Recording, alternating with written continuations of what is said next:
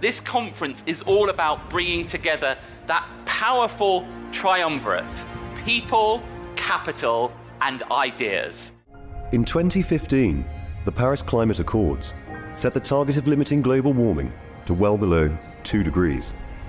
To reduce the disastrous effects of climate change, we need a whole economy approach. Business, government, and finance working together, taking swift action to reduce emissions, supporting and championing the innovators in cleantech, promoting leadership that sees decarbonisation as an opportunity, an opportunity for innovation, an opportunity for global collaboration, an opportunity to build a better world for the future generation. The people here today, the people driving this change.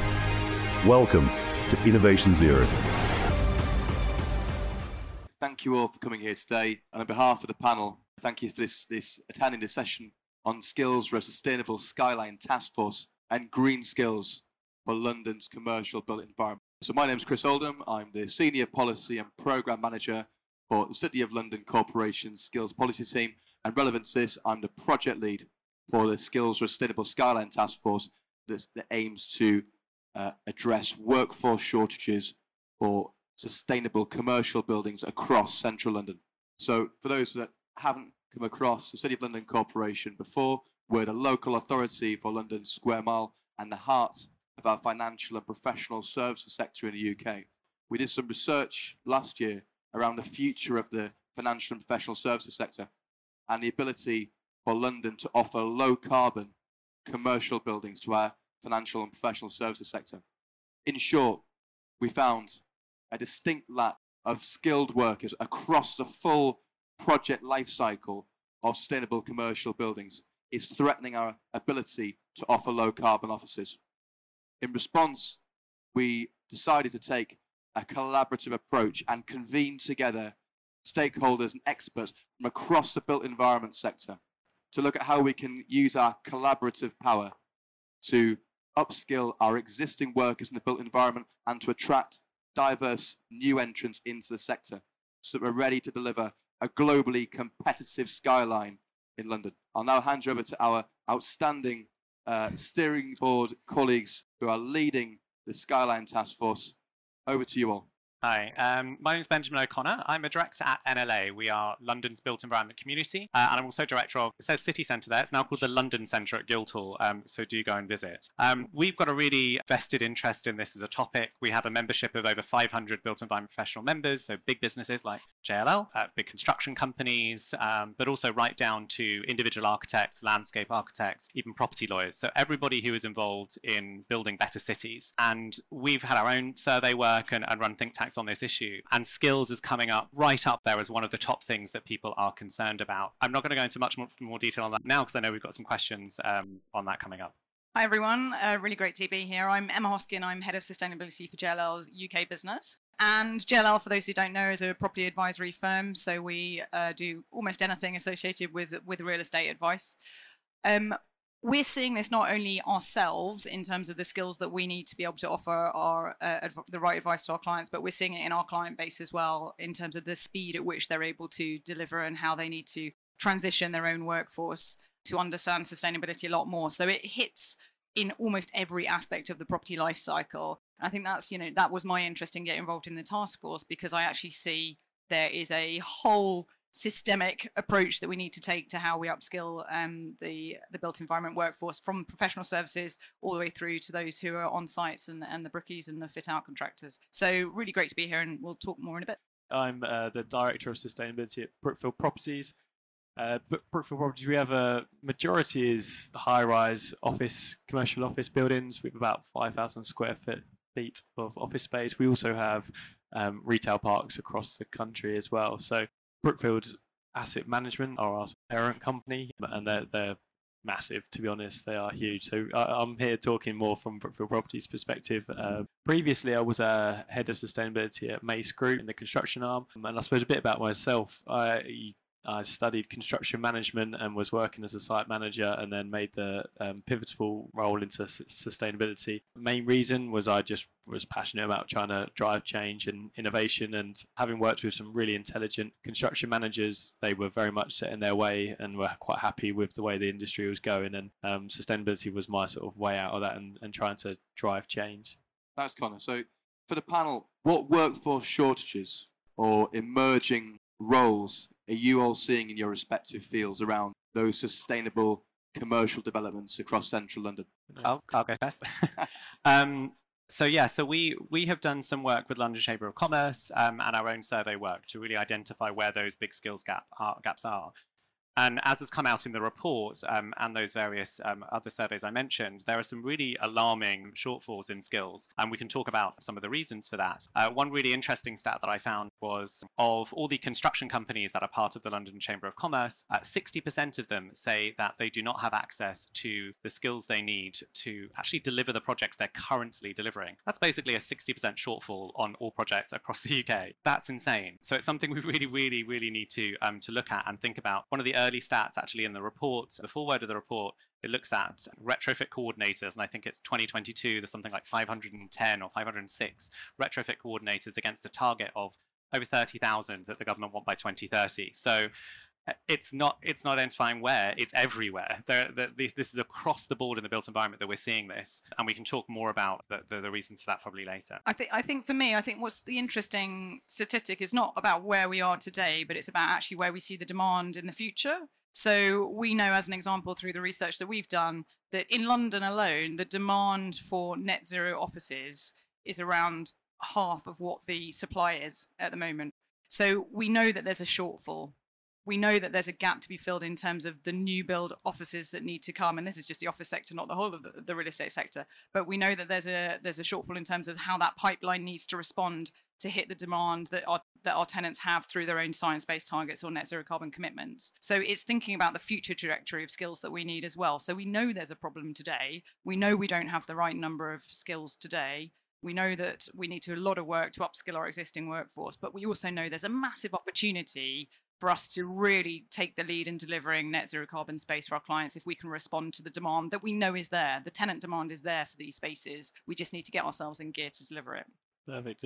I would say I think being on at 4 p.m. is uh, got a disadvantage. I've sat through probably about nine different uh, presentations today, uh, all been great. And I think the common theme today has been commitments. We, we've done the commitments. Everyone's made bold commitments, and now we're moving into the action stage. And um, yeah, I'm going to repeat what everyone else has said throughout today. Brookfield are in that stage now where we're trying to like, action it. We we committed and have submitted our science-based target last year and don't get me wrong that took a lot of work that took a lot of data analysis a lot of thought to, to get to that point but now we know that all of our buildings need to uh, decarbonize. We're going through every single building having a decarbonisation plan and that's just like scratching the surface. Once we're now in the um, delivery phase the, the, the amount of um, skills that we're going to need in the supply chain to be able to deliver it is huge and that's just one of the landlords. I've heard british land landsec grosvenor they've all made the same commitment. So uh, I mean, I'm probably all singing from the same page here, but um, this, the demand's going to be high, that's for sure. Thanks, Conor. Um, as colleagues on the panel are aware, the Skyline Task Force has been working hard over the last year to create an evidence-based report due for publishing in the coming months to outline where we see emerging uh, skills gaps, where there are systemic skills barriers to action, and what we could feasibly do within the power available to drive some change around upskilling and workforce expansion. So mindful at our, our panel, I've had a little sneak peek at the draft report. Are there any emerging findings and recommendations from the report that really surprised you? The, the biggest thing for me um, is definitely comes down to speed. Um, uh, I think what the, the report is genuinely like a, a, nice way of setting the scene. However, we know, and we've had this discussion, like it's the very start of a, of, of a lot of work that needs to be done, and that's the whole point of the, the task force. Um, there was some yeah stats that have reinforced it, and hopefully a lot of other companies will see the kind of commercial benefits um, for upskilling and, and moving into sort of the, the green skills space. I think that's what we uh, have as a task force, and this is what we need to be able to deliver throughout this. We've taken the report that shows the demands there, and then we really need to sort of raise that and turn it into a sort of feasible, well, the smaller organisations need that reassurance that this is where it's going. So um, for for me, I think that reassurance piece out of the report was probably the most impactful. That it is definitely a requirement. And and one of the other stats in the report said there was a survey done. Around 100 people responded to that survey, and only a third of the respondents are actually taking action at the moment. And that's in a way surprising, but maybe in a way not surprising. I don't know. Um, but I think that's that's the thing where you know actually yes we can see the problem. The evidence report will tell us that, but how many people are actually taking action to do this? How many people are taking on uh, graduates and apprenticeships um, in these new skill areas and looking at ups- upskilling their workforce? It's not as much as you would expect given the nature of the crisis that we're in and the trajectory that we can see, and that's a bit surprising you know if you're thinking about risk management as a as a business owner or risk management as a building owner and you know that you've got to take these steps then what is stopping you from taking action? And that's the purpose of the work that we're doing following this report is to say okay what is stopping people from taking action? Why are they not investing in skills? Why are they not able to get the training that's required and, and take apprenticeships on board and things like that? So that's that's kind of the mm. next phase of work isn't it?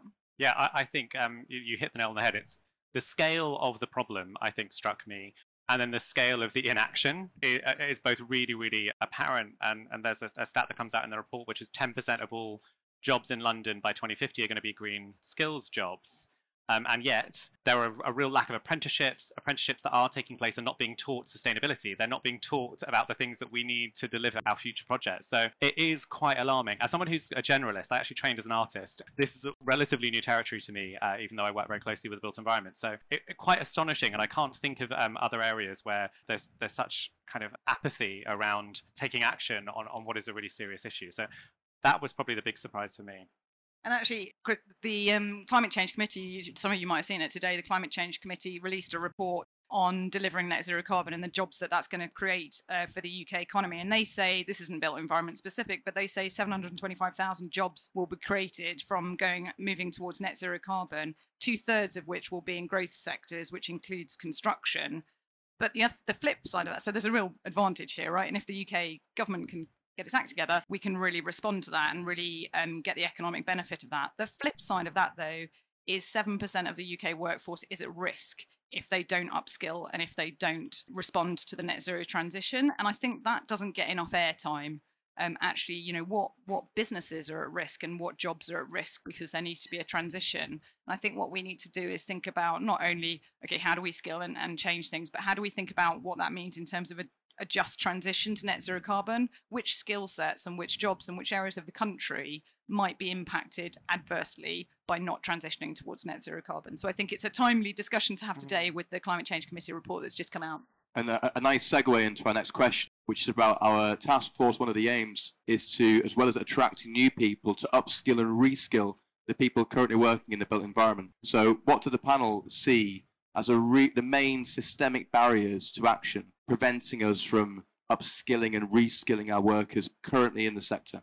Yeah, I, th- I think there's there's several. I mean, the obvious ones I'm not going to dwell too much on, but they have to be spoken about. Um, Brexit, we all know there's been a huge um, transference of skills um, back into Europe and around the world. That's just a fact. Um, it's not debatable. It happened. Um, the pandemic, you know, I don't want to bang on about pandemic, but there is a uh, there was a definitely net migration, certainly out of London, of a lot of these skills. Now, whether that was abroad or whether that was outside of um, London, from a London perspective, we lost somewhere between 250,000 and 500,000 people. That number we don't really understand yet. The census data is not particularly accurate. But in terms of other kind of systemic barriers, um, traditionally careers in the built environment have been seen as sort of working class careers. If you think of, you know, um, people aren't sold the dream of becoming a builder at school. Um, so, uh, and there is that there's this uh, sense that's kind of cultural that young people feel that if they go into a career that's a trade, that maybe they won't be earning as much or they won't be as respected. So there is a really um, big problem with people's perceptions of the sector. And that's actually, uh, we run a learning program at NLA. And one thing we do is connect up sort of maybe slightly more unusual built environment careers with young people across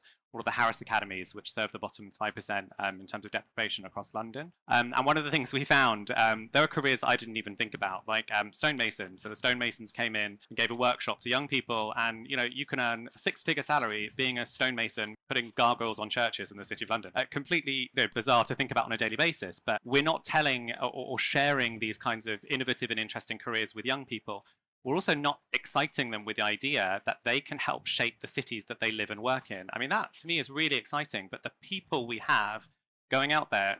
So not particularly inspiring, I've seen. But I think if we can reframe the way we talk about careers in the built environment, uh, that of course people are going to be more excited there is. I'm sorry, I'm stealing all the points. I was, No, but the, the, the other thing is obviously that there is that that issue around diversity. You know, we know that um, there's a really, really we run a we run the Diverse Leaders program at NLA with 18 organisations, and actually JLL and Brookfield were both involved at some point. The representation in the built environment versus um, the London population and even the UK population is really diabolical, really, really poor, and it's really hard to say across built environment what careers you include in those stats. Uh, but certainly when you look at the number of BAME people in London, which again, the census data is very confusing because there was a does not identify as white box, which is a tricky one. Um, but it's somewhere up at around 46, 50%. It, it's really up there now. Um, when you look at the construction industry, we're about 3, 4%. Um, you look at something like planning, 40% of all planners are women, which is really good, but only 13 or 14% make it to leadership positions. So there is also a systemic issue around diversity and people not seeing the industry as reflecting them or, or being about can probably recap on some of the points. I think the image is going to be key. I think that's where we're going to, if, if we're going to succeed in attracting sort of new talent. And I think you, you did mention it, the the opportunity of innovation and um, actually creative thinking. It's not necessarily yeah, the kind of the, the image at the moment probably isn't isn't in the right place. And I think just things like we mentioned some of the stats of three thousand new heat pump engineers are required a year. I think that was the one I pulled out from that, and that's huge. I mean, everyone that's been talking today is removing gas boilers and, and switching to heat pumps of some sort. And there are other technologies, but that's that's the sort of seems to be the chosen one by most at the moment. So that that's going to be um, a really really important to attract the right people into those roles and um, actually be able to deliver it. I think the bit that that we need to sort of really focus on is that as landlords, we're still coming up with our plans. We're still working out what it is that needs to be done. And I think the biggest risk we have here as an industry is that we get to it and go right. We know what we need to do. We need a thousand heat pumps. Let's start putting them in and then the industry is just like, oh, well, it's going to take us a couple of years to get there. So, you know, climate change is unique in that sense. It's real urgency. I mean, it probably is, it should be treated as, as urgent as the pandemic was and how quickly we, we, we reacted to that. Um, and I think all we can do is actually start to plan ahead and actually work out what it is and try to get alignment. And I think that's something the report talks a lot about, about what the industry could do better to look at that pipeline, to look at what is coming down the line. And, uh, you know, I think I know it and I think I, from my peers, know that it's happening, but actually, clearly, uh, the rest of the nation doesn't know it because we haven't got the people coming through to deliver it. So the elephant in the room is government policy, I mm. guess. Um, you know, do we have enough clarity from government in terms of what is the trajectory for the built environment? There's no clear policies on commercial retrofit programs. There's no clear policy on what they're going to do on embodied carbon. There's no clear policy on what they're going to do on operational uh, energy ratings. So, you know, companies like yours will be setting the path, but there'll be a bunch of, you know, a bunch of people who aren't because they they can't afford to, or they're just waiting for government to try and help lead the way. And I think that, you know, it, it can be a needle mover if you just set a trajectory and, and put a marker in the sand, then the, then the economy will respond to that. And because we don't have that, there's all, you know, there's then businesses have to respond in terms of what they think the market is going to do and where they think the market is going to respond. And some businesses will get it right and some businesses will get it wrong. Um, so it creates it creates a lot of risk as well as then meaning that actually there's no clear really clear trajectory in terms of how supply chain responds or indeed how training providers can respond. And that's another challenge that we saw in the report actually the training providers that are out there are they really delivering what businesses need? Do they really understand what businesses need to do to transition their workforce or create new jobs and skills? And are the training programs that are available now through universities through the um, different trade associations really hitting the mark?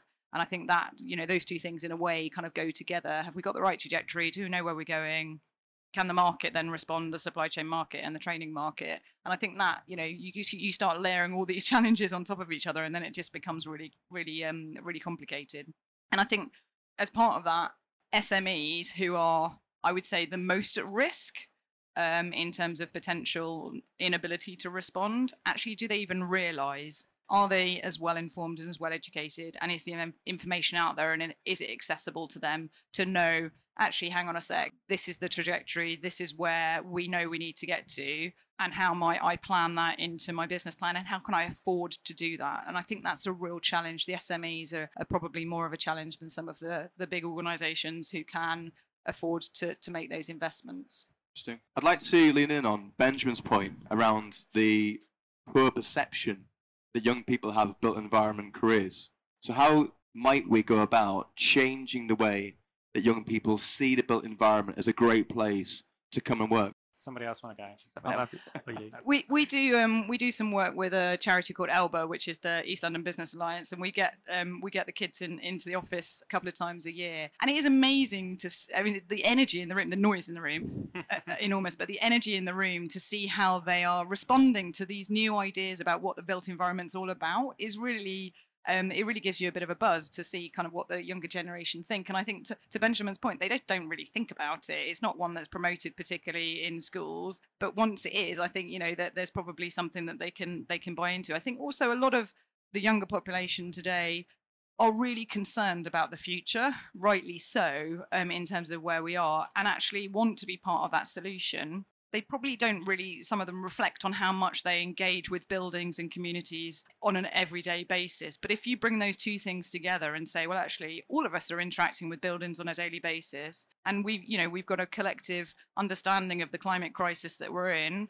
and wanting to create socially cohesive communities, then actually you can bring those two things together and actually um, you know make a career out of that and i think you know there's just this kind of needing to bring those two concepts together to to really kind of enable people to understand the impact that they can have and also make a really good career out of it. And to, to benjamin's point earlier there are new jobs that are um, that are evolving every day. And also people can make a decent wage out of this you know that there are there are a skill shortage in this sector. And certainly we're seeing it at JLL in terms of the um, the um, demand for wage increases for people who are who are of um, high, highly skilled, but but very few of them. Stonemasons make more than I do, so uh, so- Yeah. I'm going to retrain. no, and- it's worth pointing out positive notes as well as the negative. I think the benefit we've got is that Gen Z that um, they want roles and jobs with purpose, and I think that is something that we need to sort of really focus in on. That you know, green skills are you you do actually having a, an impact. You're not doing something and going home at the end of the day and sort of feeling deflated if you haven't actually achieved anything with real purpose. Um, and I think, uh, yeah, yeah, lost train, train of thought of that, but I'll let you, I'll let you jump in there. how long have I got? Because this one is a big one. But um, just picking up on, on your first point, Emma, around kind of the exposure and bringing um, kids in, I think is really important. Uh, and also the kind of that link with um, the climate crisis and them understanding. And there was there was one other surprising thing that came out of this, which I should really know. But um, we always talk about 40% of carbon emissions as, uh, uh, is what the built environment is responsible for. But in the report, we talk about London. In London, the built environment is responsible for 76% of carbon in London, which is really, really astonishing. So actually teaching kids about that and the impact they'd have in careers that help shape cities is really important. But one point I really did want to make is too often things like workshops or school visits, they're kind of in isolation and there's no follow-up. And you know we, we talk about oh should we get to the kids in key stage three or is it when they're at university or in their apprenticeship or do we support them in their career? Well it's all of that. And the problem is there are a lack of organizations. I'm going to do an nla plug here now um, that, that do this. So w- we're taking an approach which is um, right from primary but with a focus up onto key stage three four five where we um, get lots of our members. Actually, we had somebody from JLL speak um, who will give talks, will give lectures, will do site visits, will do all of these things that can kind of inspire young people with careers in built built environment.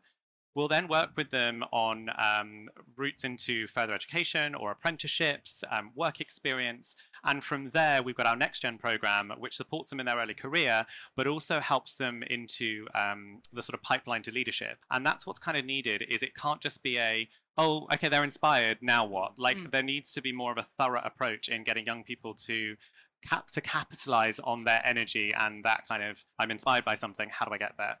Because there are too many other barriers in their way, um, and the the points on diversity is, is a really really clear one. So yeah, Yeah, and I think actually I was, I was just thinking we we um, WWF are our charity partner, and they've just launched a program called Sustainable Futures, which is a, exactly what you've just said. It's about getting sustainability into the curriculum. It's about making sure that those kids have a flow through in terms of um, how that um, how they how they receive that information throughout their their um, their education, and it's also about partnering education with um, work experience so that people can actually see in practice some of the stuff that they've kind of learned in theory And I think for me, I mean, I'm one that learns by experience rather than sitting down reading stuff. So for me, that's really important. Actually, you know, us us bringing ourselves to the table and saying, okay, the training, you know, the schools can do the education bit, and we're here as someone who is willing to take on kids and do a work experience or a, a work interaction, or just you know talk to them about what they want to do. So it's it's that follow through. I absolutely agree with you. Is super mm. important.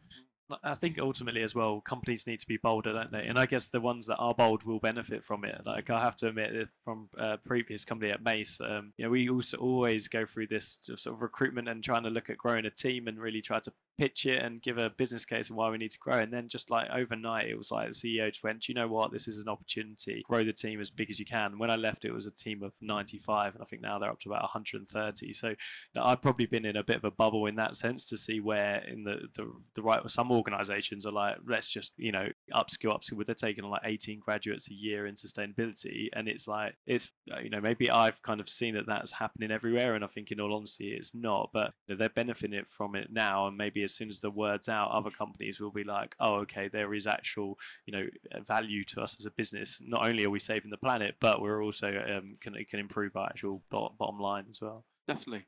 So one thing that's come up already is the need for action. The time for talking about upskilling and, and attractions over, and this evidence-based report, which the Skyline Task Force is looking to launch in the coming months, will not be a dry piece of academia. It's designed to be a call to action to the sector to start collaborating and taking real decisive action. So my last question to the, the panel, probably open for questions, is twofold. First, if you had to choose one thing that this Skyline Task Force could do to achieve real change in the upskilling and attraction space, what would it be? My, my, my follow up question is if by the end of this task force in 2025 there was one key outcome to show success, what would it be? Over to you. I don't mind jumping. nice, in. easy question. I, I will caveat that having looked at who's on the task force, it, there are genuinely some of the most like impressive uh, sort of brains in the industry. So um, that is reassuring to think that we are going to have the best. No, well, yeah, no, Thanks, there is gen- gen- genuinely. I was kind of going through the list thinking, wow, like this is you know managed to sort of pull in the best of the best. And for me, it sounds more simple than it's going to be, but having a very clear pathway for the industry, so exactly what we keep talking about, like making it very visible for organisations and give them that reassurance that this is this is exactly what, what what's required from a skills perspective. And the bit the bit that personally would love to see is the the the image of the industry and you know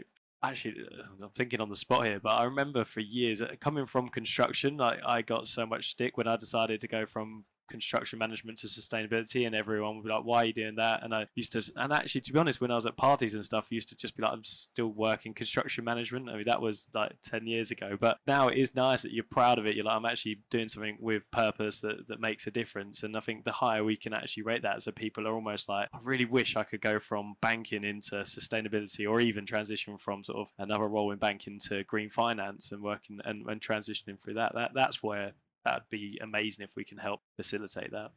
Um, so I think having mentioned government once, I should probably should mention them again. So I think you know, in terms of the key outcome, lots of the recommendations we're going to have and lots of the work that needs to be done is is about getting government into a position where the policies and the levers are right, and apprenticeship levy is a really good example that's not working at the moment. Um, so making sure that the that government is responding to the climate change committee report today, responding to our, our report and actually kind of making some some traction. And actually, I was I was reading today that at COP uh, COP 28 in the UAE, there's going to be an ask of delegates to commit to to green skills as part of the commitments that were taken away into the final uh, final version of the of the agreement that's hopefully agreed at COP 20, 28. So if that can happen, then that will drive government. You know, will make a public commitment to doing that if that gets in into the agreement there for COP 28. So fingers crossed. So so government has to respond to this. They can't keep sitting on their heels. They can't, you know, see the stats, see the narrative, hear what's what, what's been taught by the industry, and continue on the path that we are, which leads us to having the need for a little bit more of a joined up government to be able to do that. So that's definitely kind of one of the key outcomes in terms of in terms of me personally, what I want to see. We're spending a lot of lot of time and effort training um, within JLL, our own colleagues, and you know, my my remit is almost to do do ourselves out of a job. You know, can we get to the position where every every real estate professional, whatever bit bit of the real estate supply value chain they're in, actually has this properly baked into their understanding of what their job is. So your job is not to, you know, just lay a brick as you did it yesterday. Your job is to lay a low carbon brick um, as we need it to be done tomorrow, and understanding the implications of, of that and the implications of excessive waste on construction sites and things like that. So, so that's kind of how I. That's that's probably past two years though. I'm afraid. um, I've got a sort of a, a very short term and a longer term one, and then I'll talk about the 2025 piece. Although 2025 is very close, Chris, so very optimistic. And mine is going to be a government thing as well. I think as a task force, um, and to your point around who is on this task force, I mean, Brookfield is the third biggest landowner in London. You're the first biggest landowner in London. So not you personally, but City of London. Um, so you, there, there, there's a lot of power of the people in that group. And as you say, there's people like Stuart Lipton. There's yeah, some really um, incredible names. I think we would have the, the ability to lobby government to actually put a policy in place where we can gain access to some of the skills internationally that we have lost. In the short term, I don't see any other way of fixing this problem because the training, yes, we can do that, but that is a that is a long-term approach. Um, in the short term, we're facing these these real problems in the next few years that are, are, are going to be incredibly detrimental to London and the UK. Um, then within the task force, I think, um, uh, to your point, Emma, I think encouraging the businesses within the task force to give their time and funding to programs that actually support young people coming into their offices or doing study tours for young people. So actually making sure that that's happening is really good and building them into a program. And then by 2025, I think the image thing is really important. I do think that, that that is starting to shift, but I'd love to be able to go into a, a room of school children and not the first thing come out of their mouth is to demonize developers because actually, you know, there are you know people who are doing this very well, but uh, developers in particular have a very very bad reputation with the public and and with with young people. And then I'd also like to see, in terms of baked in policies, that approach around um, baked in diversity policies, which is something we're working really closely on, which I think is part of the whole approach. Thanks, Benjamin. Well, uh, sincere thanks to our panel. Some really, really good points there, quite thought provoking. I've seen some hands already emerging from the audience, we've got a bit of time for questions. Before I do that, I'll just say a, a general call out to you all that this task force is an open call to action. We'll work with absolutely anybody that's got that's passionate about the skills agenda, the inclusion agenda, the sustainability agenda. Joining us is very, very easy. We're not after your money yet, right? It will consist of an email to me, and we'll very, very happily bring you on board the Skyline Task Force to drive some real change. Quick one for me. Until then, I've got some roving mics here, and I think we had a few hands up already for questions for the panel. Oh, that's your job. Hi. Um, my name's Ivor Tucker. I'm a co-founder and director of a company called Generation C for Climate. And it's all about connecting the climate stories and innovations and solutions that companies like you are doing with school kids. So it's really interesting that you talk about some of the stuff that we're trying to promote. And I think to your point, it's so much of the interventions are one-off events. You know, come along to a school, go have a look, work experience, or you know, visit a, a company for a half mm-hmm. a day, and then you go home and forgotten about it tomorrow because something else has happened. What we're looking to do is connect companies' climate stories on an ongoing basis every term with um, with the, the theories the kids are learning every week, and then relating the, the, the stories to those so the kids get to understand it, but showcasing what are the green careers, what are the opportunities, and most importantly, what are the solutions, because the biggest problem is that the general public have no idea about the kind of things that you've just been talking about um, on average. You, know, you might find an individual school or a, a teacher that is taken, uh, taking action, collectively across the whole of the education system, schools are clueless about it. And it's not something that it's a few thousand people we need to do. It's hundreds of thousands of people need to understand that sustainability is going to be part of every job of the future, and they need to learn about it now. So the most important thing is for me is to get companies like you to be much invest in a much longer term, deep engagement with schools, which we're doing with programs, and I'd like to come and chat to you all about it afterwards. So that's my plug. Um, but why? What do you think? Because government obviously has to set the policy, but ultimately it's companies that have to step forward because you're the ones who, who are wait who don't have the skill talent And if you don't have the talent, you can't grow, you can't deliver your targets. So you need to invest in making the effort to get out there with the skills. So why do you think so many companies are not doing that effectively at the moment? And what what are the barriers to companies doing that, to communicating effectively, and why? How can that change? Yeah, I can. I nice, can, easy question. Yeah, no, I, um, I, I can. I've been working on this deeply for the last six months, so I, I can. I've got a, uh, some answers for you. Um, I think that some of the bigger companies that you know they do have a you know their CSR policy and they do have an approach where they want to get school kids in. They find it very difficult to reach schools and to actually come up with a policy of I hate the term hard to reach, but you know they, they find it very difficult to engage. They also don't understand the value of their own proposition And the teachers also don't understand the value of their proposition because they have a curriculum which is designed for not much, to be honest. Um, my, my, my brother's a consultant at Harris, which is how this kind of partnership happened. But actually, you know, the geography, it, it's it, closest link is geography, but it really doesn't, as you will know, doesn't really cover the things we need it to cover. So it's kind of a, a lacking on both sides. So I think organizations like yours, um, like us at NLA, Future for London, Centre for London, building a network where we can actually go to some of the bigger companies and say, look, we've got 55 schools across London that we're working with where kids can engage directly with what you're doing and we will follow and support them through their journey is incredibly important. But it really is just a, a lack of understanding of how to engage with schools in a meaningful way. So, and then as I say, the la- lack of understanding on, on the teacher side of how they get that to tick the boxes that Ofsted want them to tick so that that's another thing actually looking at the education system itself uh, uh and being more realistic about the skills that we need to be taught at school I think I think there's a lot of coordination that's needed to to get that engagement right and targeted in the right way. Right, you know, you, you could randomly go into a bunch of schools and, and talk about stuff, but actually make meaningful engagement, I think, is really important, and that's what needs, um, you know, the resource from from from our from our side to make that happen. And that's you know, that's not to be under, underestimated, really. I think uh, to do things properly, you've got to put the resource behind it. So that's I, I'd say another barrier to that. So yeah, I, I had another point. I've completely forgotten it. So no, no, I mean, yeah, it is a challenge, and I think uh, the other thing sounds very corporate answer, but it's also measuring it. I think you you, you mentioned the impact and trying to actually. It's not as simple as carbon, unfortunately. As in, when it comes to carbon, you can put a meter on it and usually track how much it is. Whereas actually teaching and that, that engagement with schools and, and the, the learning they get, it's really difficult to to sort of turn it into a metric and track it. I know there's some great things like the social value portal and a lot of other sort of metrics available. Um, and I guess it is mo- it is definitely moving. I think even sort of in the last few years we've seen companies actually trying to track it and record it.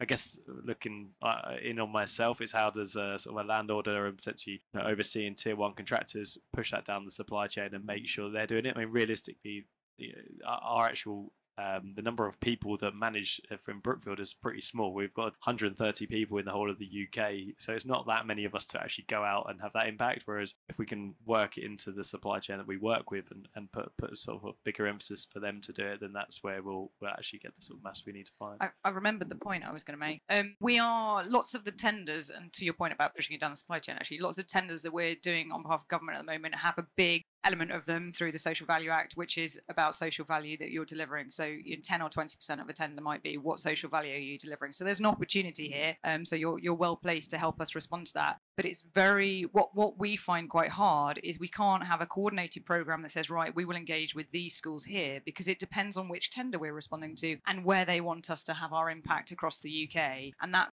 that makes it quite challenging for us to to respond in a in a coordinated way. So we you know we might have a tender response. Can we have as part of your response, you're going to do 20 school visits. You're going to have three apprentices working on this project for you, etc., etc. We want to do that, but how do we coordinate that when we don't know whether we're going to win the project or where that project's going to land? It's it's it's quite hard to manage, but there's an opportunity there as well. I have one, one more quick point because I've been very negative on this panel. So I'm going to say something positive, which is actually we did a call out to all of our members who wanted to input into the learning program and get involved in sort of helping to inspire young people. And basically half of all of our members responded and we had 200 responses within a day. So there is an appetite there and people really do want, and partly probably caused by the, the skills shortage they're experiencing, they're starting to panic. And when the report comes out, they'll start to realize uh, how bad the situation is. So yeah, I, I think we're moving in the right direction. It's just a bit slower than we'd like. Thanks. One question from the uh, the app that's come through, and then we'll go back to the audience. Uh, is green finance a skills shortage? Do you think that we're, we're we're encountering? And and again, what might we do to upskill people in green finance if that is something which people are seeing as a as a key shortage across the workforce? Nice easy one. Shall I start? Yeah. Easy questions. Um, it's interesting. So I was talking. I've been talking to our. Um, we have a big capital markets division that buy and sell buildings, give debt, finance, etc. And I've, I've, over the years, I've been talking to the team, going, you know, do, do we need to have a, a specialist in there? Now, there's probably an opportunity that we haven't realised that we can. But actually, their response to me was, it won't be long before this is part of every deal that we do. Mm. So we just need to get on board and upskill and make sure that it's part of every deal. And we're seeing that coming through. We're seeing the way that banks responding to to to the agenda and actually the criteria that's being pushed through for, for, for normal normal loans, standard loans, is including a lot of ESG you know standard criteria anyway. So I think you know we're we're is it BAU not 100% yet? Are we going to get there quite quickly? I think the response from our from our debt team in particular will be yes. So yeah, from a from a skills perspective, they need to get on board pretty quickly. Otherwise, we won't have a business. Um, so yeah, Uh, think that's what we're seeing. I totally agree. I think the ups is upskilling the existing teams, the, the sort of the investment the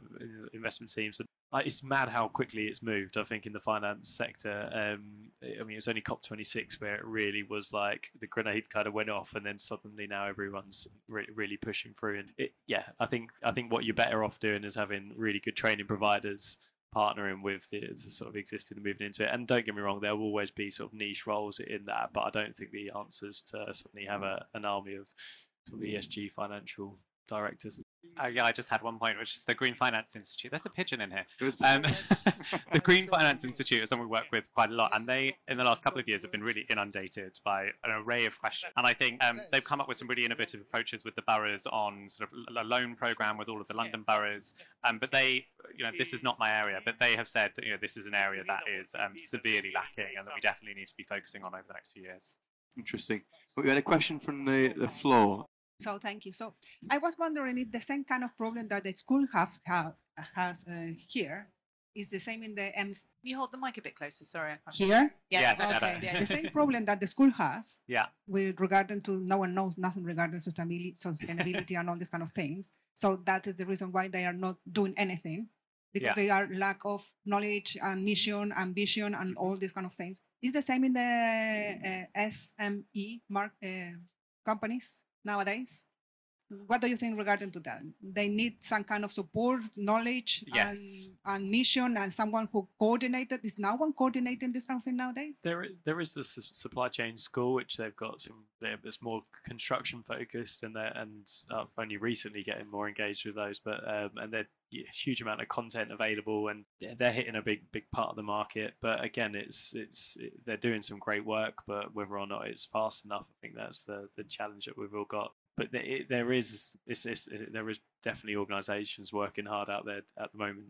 I think the, the trade associations have a lot of opportunity here, and actually, we've got plenty of them on the task force because there's a coordination activity that they can play to to help reach the SMEs because there's obviously a vast number of them. So, how do you? What's the most effective way to, to reach the SMEs, and what campaigns? Part part of the work we'll be doing next is okay. What campaigns do we need to run to help reach, get the message out into the market, and help reach maybe some of the SMEs who may otherwise not see it? So, yeah, that the I think you know for me the bigger it's the biggest challenge as i said at the beginning rather than rather than the large organizations that can invest the smes actually where do they get that knowledge who do they go to for, for information It's actually in the report early on that we, we got that that that the knowledge isn't there. They they're not. Some of them aren't even aware they've got a problem. So, but they will in a few years. Um, a, a lot of them are seeing it, but um, I think it's you- you're absolutely right. There there is a similar problem around knowledge and who do they go to and what are the key issues and how do they solve them. And also, I I think another thing came out was you know what support is there from government, from local authorities, from and there is support out there and programs out there and apprenticeships out there they can um, get apprentices from. But again, it's a lack of knowing who to go to or or what to do. Really. Thanks. Just a, a note on the report as well. Had questions around rather the uh, Royal Institute of Chartered Surveyors are involved in, in the task force and in the evidence report can confirm they are. And if certain service providers are named as, as part of the solution, again, we're looking across the, the sector and, and they're part, they're named in the report as well. Uh, more of that to come.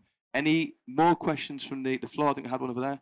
Just see if we can try and make the tech work. Be a good start, wouldn't it? Hi, thank you. This is Joshua Hayward from AXA Climate. Um, so, Emma, you touched on the lack of public policy in, with regards to upskilling the workforce in the green transition. What's your vision in terms of how businesses and government should or can cooperate finding a solution in, in relation to this problem? Thanks. Good question. So the government has got a green jobs task force in operation at the moment, which is trying to solve what they see see as the problem around uh, around the transition. And actually, if you read the Chris Skidmore report, Mission Zero, it references um, green skills as one of the key key key areas there, and, and the green skills task force. So the it's not to say the government's not doing anything in this space, right? They they are trying to solve the problem. It's the speed at which it's happening and where where where their focus maybe is. And what I find often with government policy is it's heavily directed towards the domestic sector and the commercial sector is off gotten.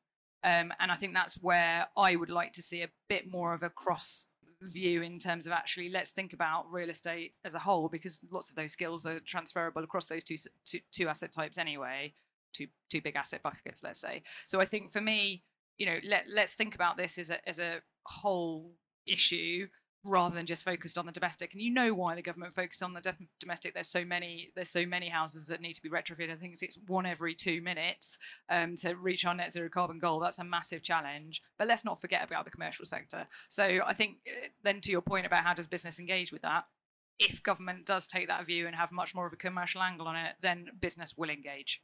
Um, and you know we will be there. We'll come to the come to the table there's lots of industry partners that can represent us so making sure that they're part of that discussion and that is happening and i, I think chris Skidmore actually is doing a fantastic job at, at pushing um, his mission zero report and, and all the work that's going on around that so we are you know we are seeing lots of engagement coming out of that Thanks both. I think we're about at time. Maybe I have time for one final question. Did I see a hand from the floor at the back? I think.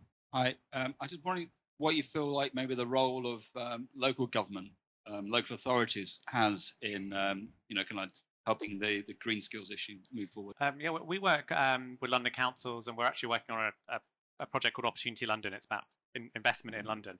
But as part of that, um, we're working with all the boroughs on on skills. So they kind of all have a slightly different approach, and London Councils is actually is very good at sort of pulling them together to figure out where we can invest in, in skills. So there's definitely a role for local government to play, um, particularly in that connection with schools. That's going to be much more coming from a local level than it is from, from government, and as we've identified, there's that's, there's a big problem there. So um, they definitely have a role to play. The tricky thing is is getting them all to sing the same song, I think, which is kind of London Council's um, role, but um, they're all very different. And obviously, there's the political cycle, which we haven't spoken about, being a huge problem around objectives. So um, we know this is a key issue, but if you want to get elected, you have to talk about dustbins and dog poo. So it's not always right at the top of their agenda um, to get things done, but um, we have to work with them, otherwise, it's not going to happen. Super. Anyone else? Well, that brings us to uh, a neat close. Sincere thanks to Emma Benjamin and Conor uh, for sharing their, their thoughts today.